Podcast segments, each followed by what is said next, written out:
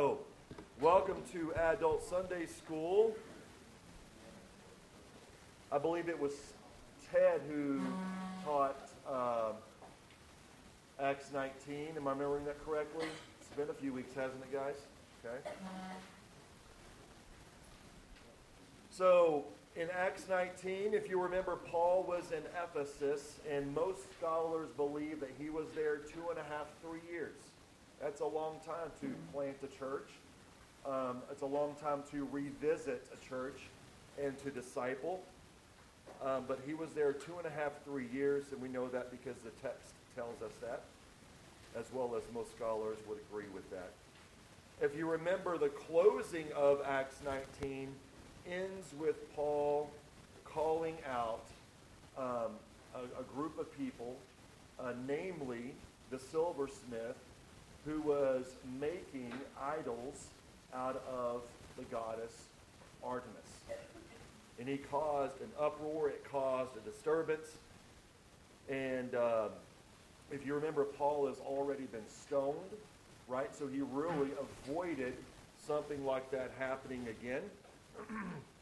so Acts 20 picks up at the end of this riot as Luke is continuing to write about the, the, the, journey of Paul.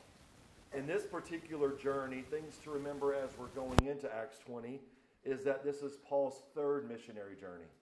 This is his third missionary journey. And his third missionary journey begins at the middle of Acts chapter 18, where he spent some time in Antioch. He went through Galatia, Phrygia.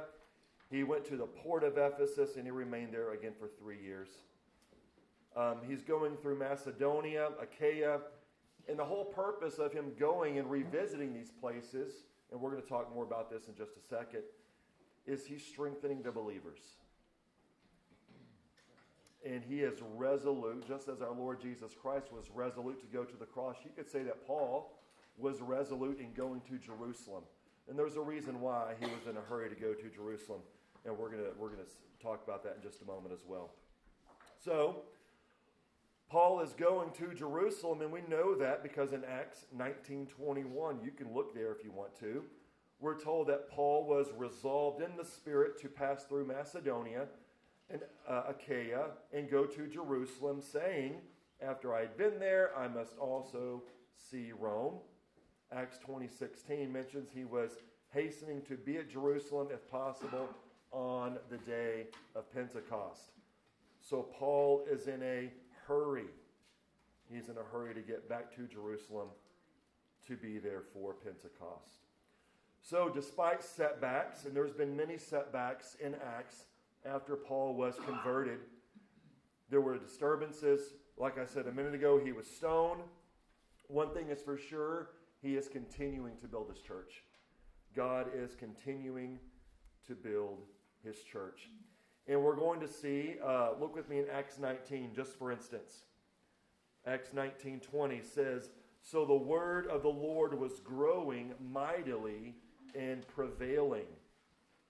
I love that Luke uses the word prevail. If you look that up, not only does it denote that whatever a person is doing was successful, but they were victorious over any adversaries. So, because of the Lord, that he was working mightily, his word was prevailing. It was successful. It was victorious. And it harkens back to what the prophet Isaiah said in Isaiah 55 11, if you remember. So shall the word that goes forth from my mouth, it shall not return to me empty, but it shall accomplish everything that I purpose, and it shall succeed in the thing for which I sent it. So, God's word is prevailing mightily. Like I said, this is Paul's third missionary journey, and he is uh, going over and traveling over a lot of the same ground that he covered in his second journey. Why would you think that is? Why would Paul traverse over the same ground that he went as his second journey? What's the purpose, do you think? Check on and encourage. Absolutely. So I said a minute ago that He was strengthening the believers. Ted is right. He is checking on, he is discipling. And this was, this is point one, this is Paul's modus operandi. I remember I was in the police academy, and this is probably one of the first words that I learned was the modus operandi, Latin for the mode of operation. This is what Paul did. Paul's regular practice was to revisit the churches that he had founded. And if he couldn't revisit the churches that he had founded, he would keep in touch through a colleague. There would be some correspondence, but his missional practice clearly included not only church planting, but intentional follow up. Ted said that he checked on them, he revisited them. And the reason, bless you, the reason there was this initial follow up was because he wanted to ensure the ongoing spiritual health, revitalization, and advancement for the churches. That's going to be a blank there for you. First one was to revisit the churches he had founded. The second blank is to ensure the ongoing spiritual health, revitalization, and advancement of the churches. Acts 15 36 says this And after some days, Paul said to Barnabas, Let us return and visit the brothers in every city where we proclaimed the word of the Lord to see how they are. This was Paul's modus operandi. This is what he did. This is what the Lord called him to. Not only to plant churches, but to revisit, to strengthen, to check their spiritual pulse. So, point two why did Paul go through Macedonia? What's the big deal about Macedonia? He not only mentions it, um, he not only visits there once, but twice. Um, but we know about Macedonia because of the Macedonia call. And I forget who taught on Acts 16. It wasn't that long ago. But in Acts 16 9, you can turn there if you want. Luke says this In a vision appeared to Paul in the night. A man in, of Macedonia was standing there, urging him, saying, Come over to Macedonia and help us, concluding that God had called us to preach the gospel to them. So, the reason he's going to Macedonia is because he felt like the Lord is calling him there, right? Uh, this dream that Paul received was no coincidence, and it led Paul to Macedonia where he planted not one church, but several churches. And we'll talk more about those churches in just a little bit. So look with me in Acts 20. I'm going to read the first few verses there. After the uproar had ceased, Paul sent for the disciples, and when he had exhorted them and taken his leave of them, he left to go to Macedonia. So when he had gone through those districts and had given them much exhortation, he came to Greece. And there he spent three months when a plot was formed against him by the Jews as he was about to set sail for Syria. He decided to return again those are my words, through Macedonia. And he was accompanied by Sopater of Berea, the son of Pyrrhus, Aristarchus and Secundus from Thessalonians, Gaius from Derbe, Timothy and Tych, Tych, Tychicus, that sounds good, and Trophimus of Asia. So, who are these traveling companions with Paul? Okay, to me, it's very interesting that Paul would list these traveling companions, but he never tells us much about who they are or why they're even with them. And here's the prevalent opinion amongst most scholars. The reason that they are with Paul at this point and the reason that they are mentioned is because they're taking a collection for the poor from their churches to the mother church in Jerusalem. And they're doing this as a thank you for sending the gospel to the Gentiles. So these men are accompanying Paul, right? And they're from these Macedonian churches. And the reason they're doing this is they are taking a collection for the poor to the mother church in Jerusalem. And these seven delegates went ahead, traveled by ship from Corinth to Troas. Paul did not go by boat, he didn't go by ship, but he went by foot. And he traveled to Philippi, and perhaps this is where Luke was. Okay? Look with me in ver- look, look with me in verse 6, and you're going to notice a little change there. I'm going to read verse 5 just to, to help uh, point this out. But these had gone ahead and were waiting for us at Troas. We sailed from Philippi after the days of the unleavened bread and came to them at Troas within five days. And there we stayed seven days. So notice that beginning in verse 6, what little bitty word has Luke added to this? I kind of emphasize it a little bit. We, right? So it's believed that Luke was already in Philippi, and this is where Luke joins with Paul, and they team up. So at this point, the seven delegates move on ahead by ship. Luke and Paul instead travel by foot. And again, it was mentioned a second ago about this, this gift, this donation, this offering. Um, this is what we're going to be talking about. And this offering is called the Jerusalem donation. That's point three. With some more blanks for you guys, yay. So, the Jerusalem donation, what is it?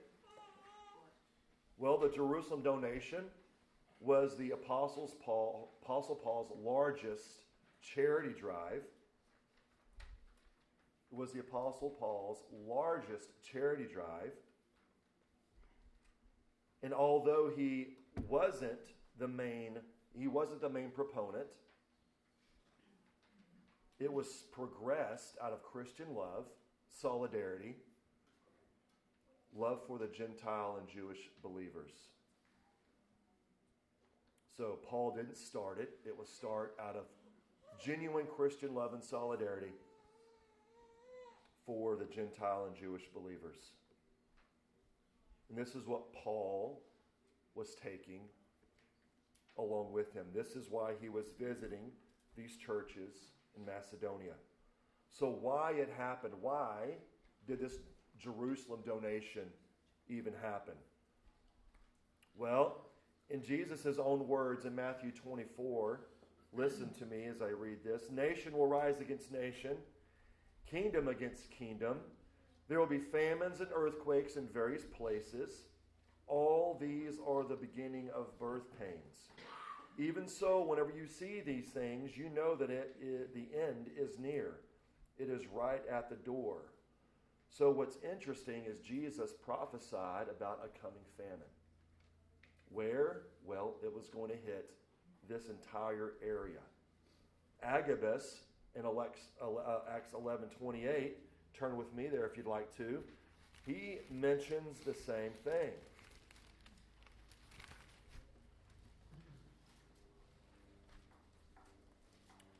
Acts 11 28. One of them, this is in Antioch, one of them named Agabus stood up and began to indicate by the Spirit that there would certainly be a great famine all over the world. And this took place during the reign of Claudius.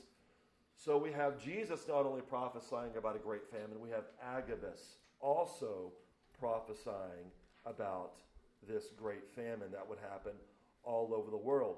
So Acts states immediately upon hearing this prophetic message by Agabus, the Christians of Antioch began to collect. I believe it's a little bit further after Acts 11:28. Look with me in verse 29 and in the proportion that any of the disciples had means, each of them determined to send a contribution for the relief of the brethren living in Judea. And this they did, sending it in the charge of Barnabas and Saul to the elders. So, what we have here is the Christians of Antioch, led by the Apostle Paul and his peer Barnabas, responded immediately by collecting and compiling funds for these churches in anticipation of the coming famine. The Jerusalem church, so if it's happening all over the world, why the Jerusalem church? Well, I feel that it's because they were hit the hardest. Okay? We can probably go back, and there's probably some record during the reign of Claudius where we can actually read a little bit more about how devastating this famine was. To me, it's because Jerusalem was hit the hardest, the area of Judea. They were hit the hardest with this famine. So, last point there for what it is, what how it happened, who did it involve? Well, let's go to 2 Corinthians chapter 8. And we can read more about that. 2 Corinthians chapter 8.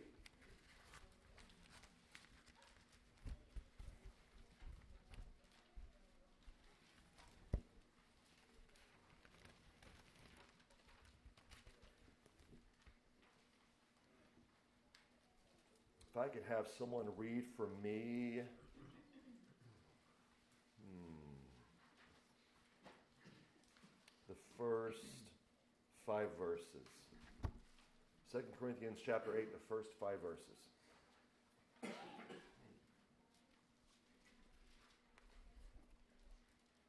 We want you to know, brothers, about the grace of God granted to the churches of Macedonia.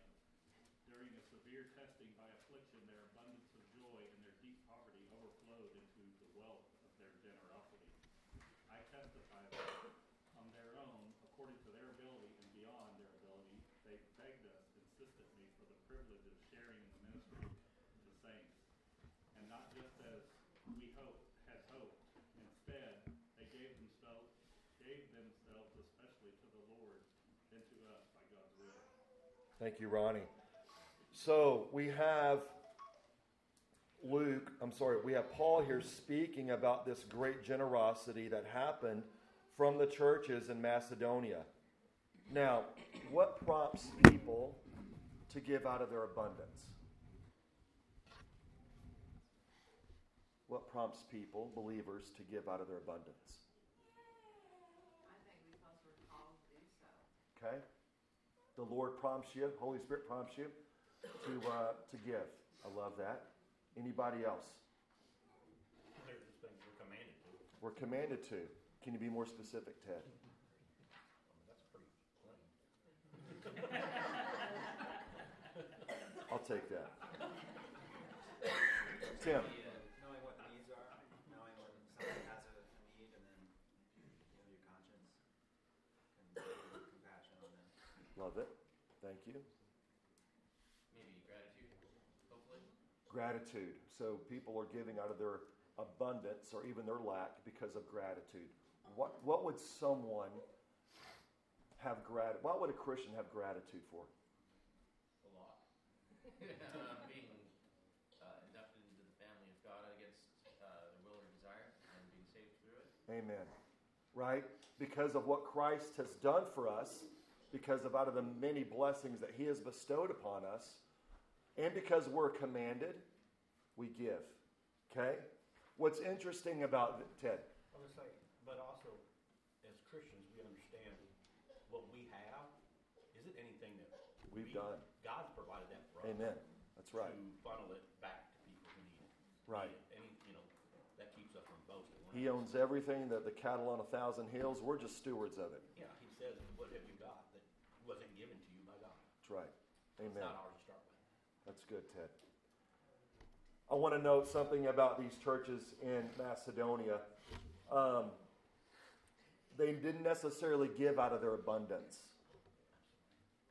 Um, in, if, if, we, if I can list even a few characteristics from these churches, I'm not sure if I have that place for you. I got it. Um, but look with me in verse 2 that in a great ordeal of affliction, this is 2 Corinthians 8 still. So, who were the churches of Macedonia? Well, there were churches who had experienced a great deal of affliction, and yet they still gave. Not only that, but they, um, they had an abundance of joy even though their deep poverty overflowed in the wealth of their liberality. So not only were they greatly afflicted, but these guys were destitute, deep poverty. In fact, one uh, article I, I, read once um, mentioned that this word of deep poverty, there's a word um, of, of the submarines, a little like little submarines that aren't that are man controlled, but they're not occupied by man, that go down like to the deepest parts of the ocean to inspect and kind of look around. That's where that word derives from. Like they were extremely, extremely destitute and poor. So they were afflicted. They were extremely poor. But yet, they gave of their own accord. And I can just imagine Paul there. Paul's like, guys, are you sure? Like this, this, this is what you've gone through. You, you don't, you don't have to give, right? And, and, and they'll understand. Jerusalem will understand. I will let them know about the afflictions that you have received, that weren't by accident, but that you're going through, and you're even stewarding those afflictions well. But what does it say there? Begged us with much urging for the favor of participation in the supports of the saint. They wouldn't let Paul say no. No, we're going to give anyways. And they gave out of their, and they would still say, we didn't give out of our lack, we gave out of our abundance. It may look like we're giving out of our lack because we're extremely afflicted and we're extremely poor. But I loved how they begged Paul anyways. No, we're going to, we're going to give anyways. We want to be a part of this. We want to support our brothers and our sisters who are suffering also in Judea and Jerusalem. And um, that's a beautiful thing, guys. It's a beautiful thing whenever the family of God, whether they have the means or they don't, they give out of their abundance, they give out of their lack to support the ministry. And we're so thankful at GCC that this happens. We have gracious gracious givers who give out of their abundance, who give out of their lack to help other families here and to support the ongoing ministries of GCC. We are, extremely thankful for you guys. So, point four. I've really thought you, with, with this subsection about Eutychus, a lot of pastors, and I think I've heard it before, this is what happens whenever you fall asleep while, while there's preaching, right? Yeah, parents, I don't, my, my kids maybe can remember well, but I've never said if you fall asleep during the sermon, you're going to be like Eutychus. You better watch out. Lord's going to, you know, he's going to take you out. No, I've never said that. Have I? I don't think I did. Good. But going back to Acts 20, we have this interesting section about a young man named Eutychus.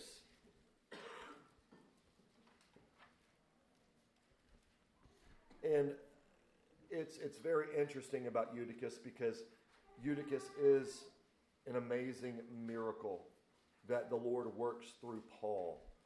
But I really, I, I don't want to stay there too long.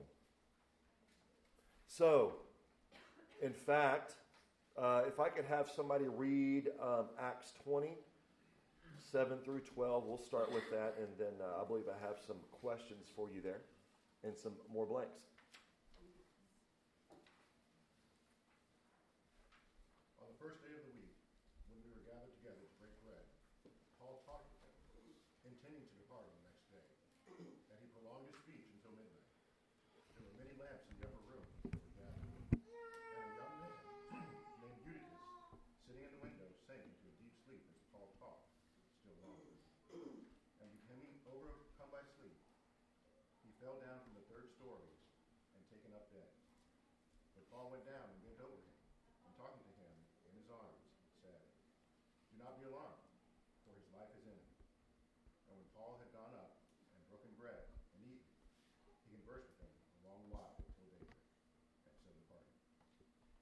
Thank you, Rodney.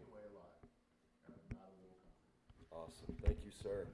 So, we have Paul who is preaching.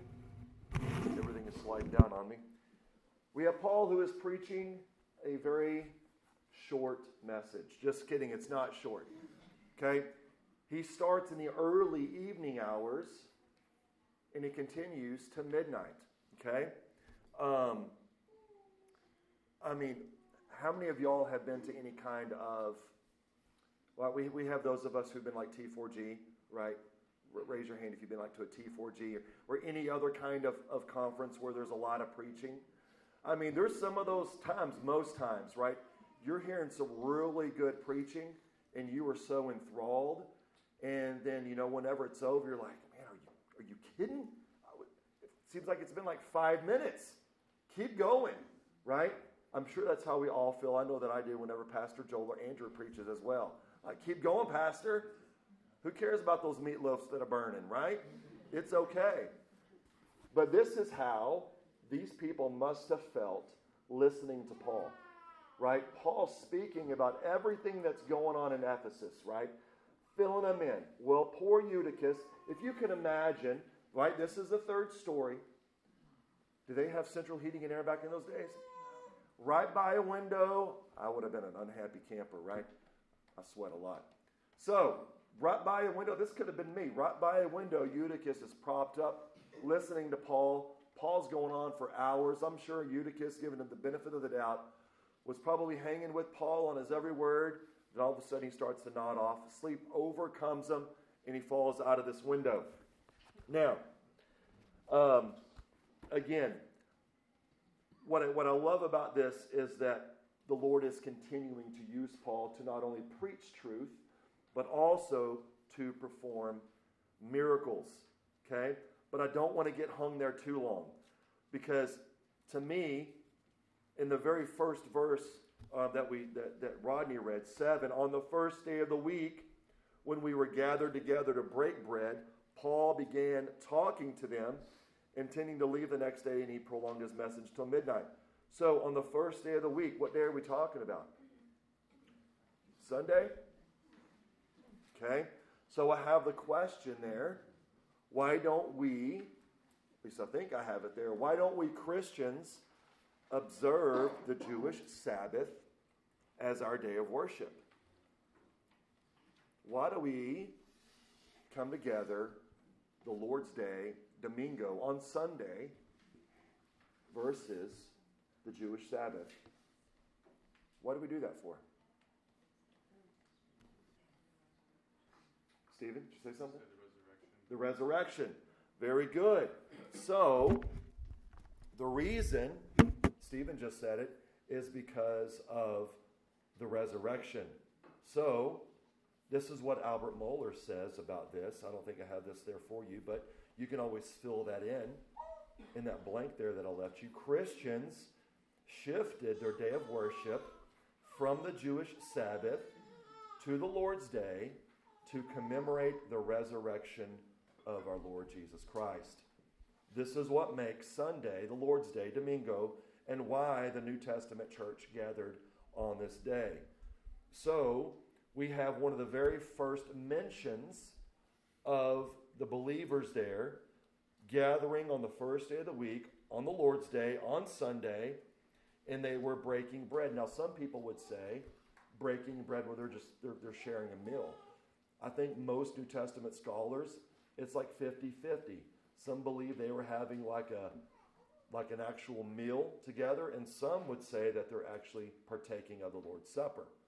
Okay, either way to look at it, I think both are, are unique and special and um, um, very encouraging to see that the believers would gather to not only break bread or to take the Lord's Supper. But Paul preached a sermon, he taught for some time, and unfortunately, Eutychus falls and plummets three stories. Now, Eutychus' story doesn't end there. He was raised from the dead. Paul rushed to him, covered him with his arms, and said, Don't be alarmed, for his life is in him. And I have some interesting blanks there because for Eutychus, he is one of only seven mentions in Scripture, uh, except for the Lord Jesus Christ, of course, of someone raising from the dead. So, can anyone think, before we go to the blanks, can anyone think about any in the Old Testament, and I'll list, list the verses there, in the, in the Old Testament who were raised from the dead? I hear whispering, say it loud. Lazarus. Well, Lazarus is in, in the news. The widow's son. Very good. Are you talking about Elisha or yes, Elijah? Very good. So there's two instances in the Old Testament whenever Elijah and Elisha, each with a young boy, they resurrected and came back from the dead. I'll list those verses there in 1st and 2nd Kings. We're not going to go to those because it's already 1007. In the New Testament, we have five, that's including Eutychus, of people raising, rising from the dead. We have Jesus whenever he raises Jairus' daughter. That happens in Matthew 9. We have another widow's son from Nain that happened in Luke 7. We have Lazarus that was mentioned, that's very famous. People know about that one. We have Tabitha or Dorcas, that happens in Acts chapter 9. And then we have Eutychus in Acts 20. And these are the only seven that are mentioned of people rising from the dead except the Lord Jesus Christ, and with the exception whenever he was killed on the cross, that many came back to life and they, they came out from the tombs. And that must have been a sight, right?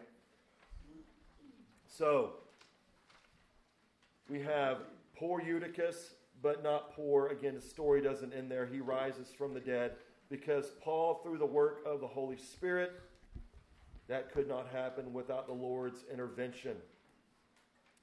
In this last section, we have Paul's farewell message to the Ephesus elders. So, Paul was a man on the mission.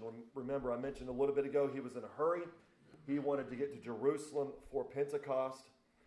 And to save time, Paul made arrangements while in uh, Miletus for the elders to travel to meet him there. He wasn't going to go to Ephesus, but he was going to have the elders from Ephesus meet him there. And the reason, I think the reason that he needed to get to Jerusalem as quickly as possible was because of Pentecost, but also it was a 60 mile journey through rugged terrain, which is, in those days, is about a four day trip. So again, that's the reason why he went that direction and had the elders meet him there instead of going through Ephesus. It would have taken him longer, and he surely wouldn't have made it.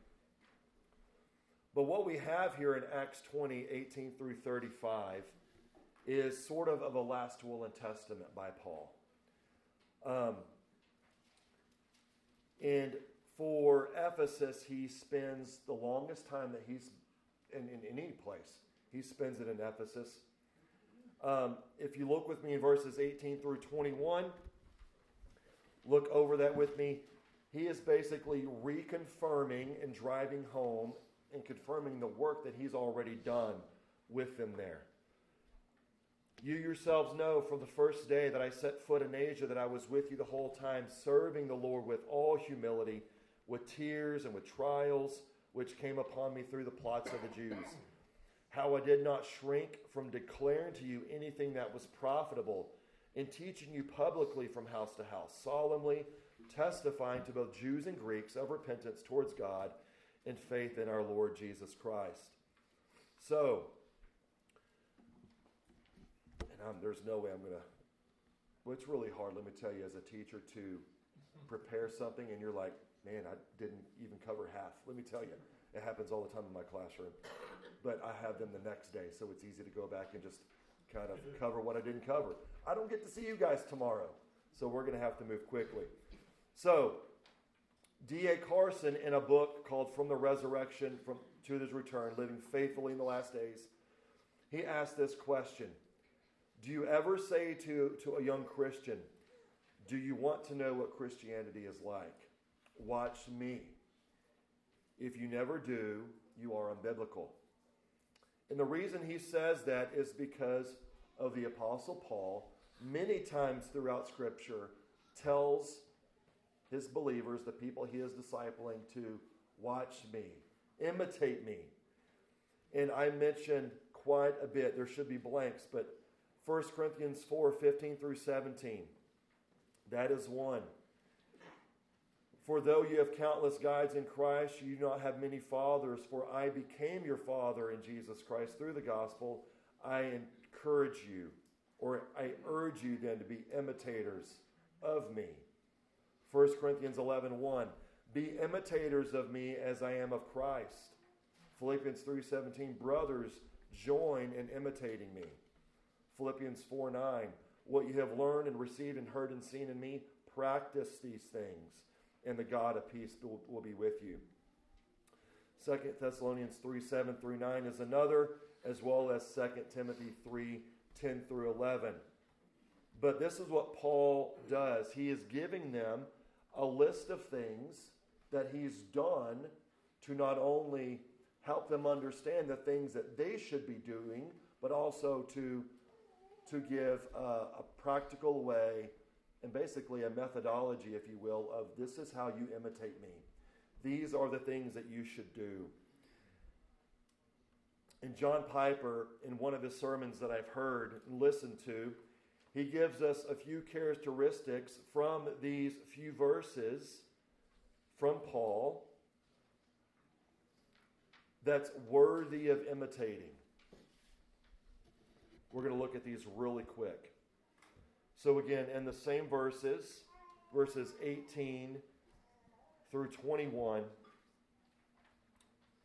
the first characteristic that we should imitate is serving the Lord with all humility. Serving the Lord with all humility. This, of course, means it's a, it's a feeling that you have towards God that He has absolute rights over your life. You are in com- complete submission to Him, that you acknowledge and understand that He's going to do whatever He pleases. He has absolute authority to tell you what's best for you. It's an attitude that you have, this humility. And this is fine with you. So, characteristics that are worth imitating humility being the first one.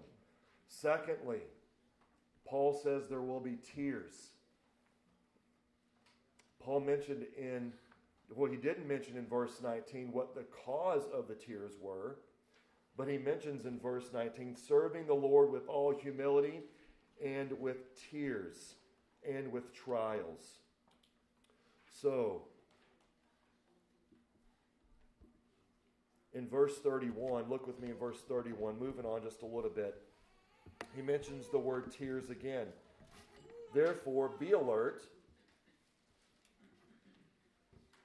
remembering the night and day of a period for three years, I did not cease to admonish each one of you with tears.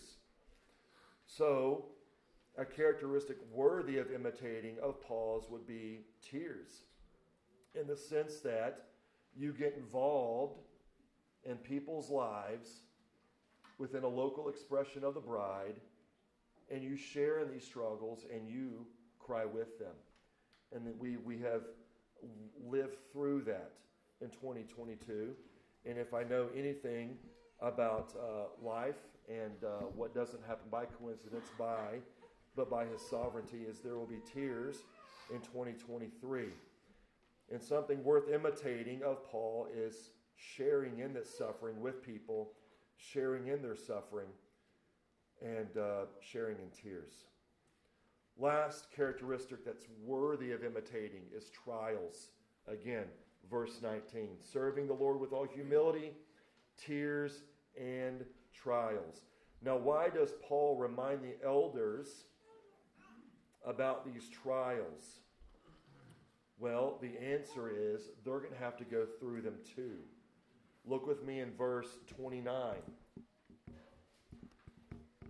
I know that after my departure, savage wolves will come in among you, not sparing the flock. And from among your own selves men will arise, speaking perverse things to draw the disciples after them. Paul's like, get ready. I've experienced trials. You're going to experience trials as well.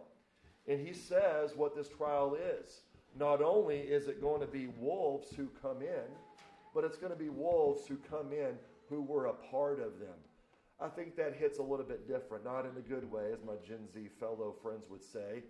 This hits worse. Not only are there fierce wolves, false teachers coming in to cause damage and destruction for their own gain and for their own glory, but it's coming in from among them. Whoops. It's coming in from among them. And to me, if I were an elder knowing that a false teacher was coming in, right, we're supposed to guard the flock, to protect the flock, to be on alert. This is something we'll talk about maybe in just a second, very quickly, of course. But it would hurt more, in my opinion, that if, if, if the false teacher came in from among us, right? So, trials. Paul was telling them to get ready. These fierce wolves are going to come in, and they're not going to spare the flock. They're going to draw the disciples away. So, lastly, and very quickly, the last portion of Acts 20 features some instruction that Paul gives these elders at Ephesus or of Ephesus. And I think that not only are these wonderful, um, wonderful instruction, but this is something that you can continue to pray for the elders of GCC about. We covet your prayers. He mentions a few things. The first things, there's fierce wolves to be alert. We would ask that you would be in prayer for us as we stay alert and we watch over the flock. Verse 33 mentions that he coveted, Paul coveted no one's silver or gold or apparel. He wasn't against receiving these support, but he surrendered that right to guard himself from false charges of being an instrument of sordid gain. So, be on alert, GCC, for that. For someone who is um, coveting gold or silver or apparel for sordid gain. 1 Timothy 3 says that the uh, someone aspiring to the office of elder should not be a lover of money. Or Titus 1 should not be greedy for gain. So, Grace Covenant Church, help us be on alert for these things. There are fierce wolves. Help us to watch over the flock. Pray for us as we watch over the flock. Lastly, pray for us as we help the weak and remember the words of our Lord Jesus Christ. This is what Paul says in verse 35. In everything I showed you that by working hard in this manner, you must help the weak and remember the words of our Lord Jesus Christ. That he himself said it is more blessed to give than it is to receive. So pray for your elders in this regard as well, GCC. And then lastly, reading these words, I couldn't help but tear up just a little bit as I can imagine the feeling of the Ephesus elders, the feelings of Paul, as they began to weep aloud and embrace Paul, repeatedly kissing him, grieving especially over the word which he had spoken that they would not see his face again. And then they accompanied him to the trip. Oh, that we would long to have that kind of relationship with each other where if someone departed from our midst because maybe they were moving to another church, I know not everyone likes kisses, but it, we would have this same expression that there would be this kind of sorrow. And I know that Travis and Christy and their family are back today visiting, and it's so wonderful to see them. But many of us, all of us, whenever someone leaves this local expression, this should be our response. There should be sorrow there right? People that we love are leaving. And hopefully it's with good intentions and on good grounds, but sometimes it is on bad. And we definitely see more good than we do see bad. Praise be to God for that. So, there are some things to remember, Acts 20, as I finish up. There are some wonderful characteristics that Paul has that are worthy of imitating. Don't fall asleep in church, okay? And lastly, be praying for your GCC elders to be alert, to watch over the flock, to help the weak, and to remember the words of our Lord Jesus Christ. Let us pray. Father God, we thank you so much again for today. Thank you for the opportunity to teach this morning. Lord, I pray that as we move into corporate worship, Lord, that you would continue to soften our hearts. Lord, that whatever, um, that, the, that the songs that we worship, that we sing this morning, that we would have a genuine expression of worship, Lord, as we seek to glorify you in all that we do, whether we eat or whether we drink, that we do all things to your honor and to your glory to glorify you. Lord, help us through the preaching of your word to pursue you even more. Lord, we pray that you quicken us this morning and watch over us as we leave this place. We thank you for Christ, and it's his name we pray. Amen.